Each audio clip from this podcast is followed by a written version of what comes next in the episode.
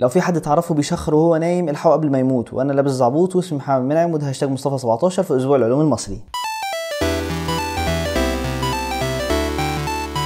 hi السلام عليكم ازيكم؟ عاملين إيه؟ الحمد لله يا رب دايما تعرفوا سكريبت عارفيني اللي كنتوا من 17 واحد على الحلقات اللي فاتت الحمد لله تليفونكم الحلقات كويس جدا كنتوا وجود يابا ربنا يستر. الفضول هو مفتاح العلم والفضول ممكن يخليك تسأل ليه الشخص اللي نايم جنبك بيشخر بصوت عالي جدا وليه ما بيصحاش من صوت شخيره وانت بتصحى من صوت شخيره هو؟ سؤال صعب سؤال صعب سؤال يراودني طب بما اننا هنوصف الحالة دي بشكل علمي فياريت ما نقولش بيشخر لأنه مش لفظ علمي خالص. ممكن مثلا نقول انقطاع النفس الانسدادي أثناء النوم ونركز على أثناء النوم دي لأن لو أثناء النوم دي مش موجودة فده معناه إن هو قاصد إن هو يطلع الصوت ده.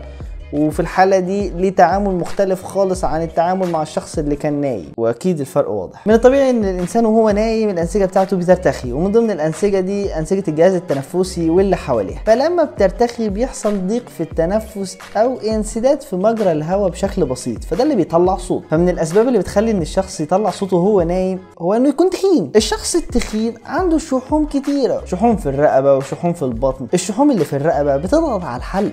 بتخلي مجرى التنفس يضيق والشحوم اللي في البطن بتضغط على الحجاب الحاجز فبتصعب عملية التنفس. فعشان كده من البديهي إن كل ما تكون تخين كل ما يكون نسبتك في إنك تشخر أعلى. وعلى فكرة نسبة إن الراجل يشخر أكبر بكتير من إن الست تشخر.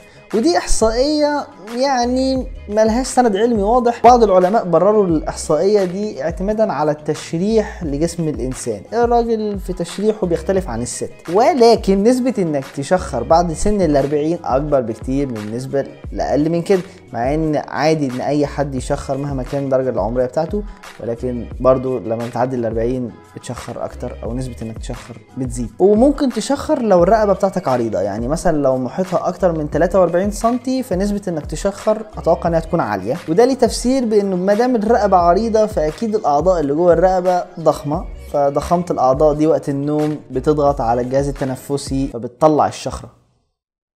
وبرضه استخدام المهدئات والمنومات بتكبر نسبة إنك تشخر وأنت نايم وده بيرجع لإن المركبات الكيميائية دي بتزود نسبة ارتخاء العضلات وده اللي هيؤدي إلى نسبة أكبر من الشخير الكحوليات يعني مثلا لو أنت شربت خمرة قبل ما تنام فبرضه نسبة إنك تشخر أعلى. التدخين برضو يعتبر سبب واضح جدا للشخير وأنت نايم. شرب السجاير بيؤدي إلى ترسبات كتيرة جدا على الجهاز التنفسي وده اللي بيؤدي لصعوبات التنفس وخصوصا أثناء النوم فبتطلع شخرة. في بعض التحاليل بتقول إن الوراثة برضو ليها عامل فلو الحاج بيشخر خلي بالك يعني أنت لازم تلحق نفسك. بس أنت مش هتورط لابنك يعني تقول له اتفضل شخر وأنت نايم لا أنت مثلا ممكن تورط له حنجرة تخينة رقبة عريضة.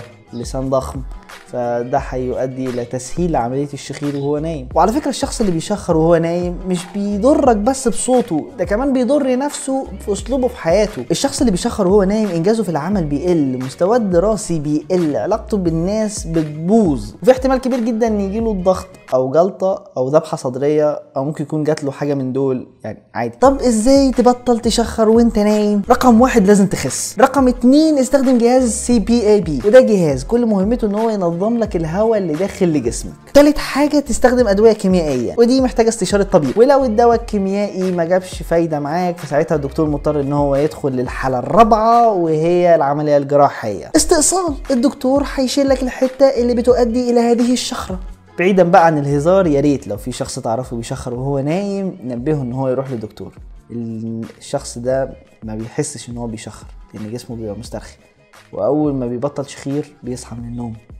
هو مش قادر يتحكم في الموضوع ده. ولو أنت عايش لوحدك وتتوقع إن مفيش حد ممكن يبلغك بحالة زي كده أنت ممكن تروح لأي مركز من مراكز النوم. هي بتبقى عبارة عن مستشفى فيها دكتور يقول لك أهلا وسهلا تصبح على خير. بتنام على السرير ويفضل يراقبك. لو شخرت بيقيس درجة الشخير بتاعتك والحالة بتاعتك يوصفها لك بشكل علمي دقيق ويقول لك العلاج بتاعك سواء بقى من أدوية أو استئصال أو تخس أو أي حاجة. وأتمنى لكل الناس نوم سعيد ومن كل الناس share للحلقة دي على الفيسبوك وتويتر وانستجرام والواتساب. تعرفيني؟ الواتساب لازم لازم واتساب. و like للفيديو و subscribe للقناة وفعلوا التنبيهات عشان لما أنزل حلقة جديدة أنا اللي أبلغكم بنفسي مش حد غريب. كان معاكم محمد منعم من هاشتاج مصطفى 17 في أسبوع العلوم المصري. سلام.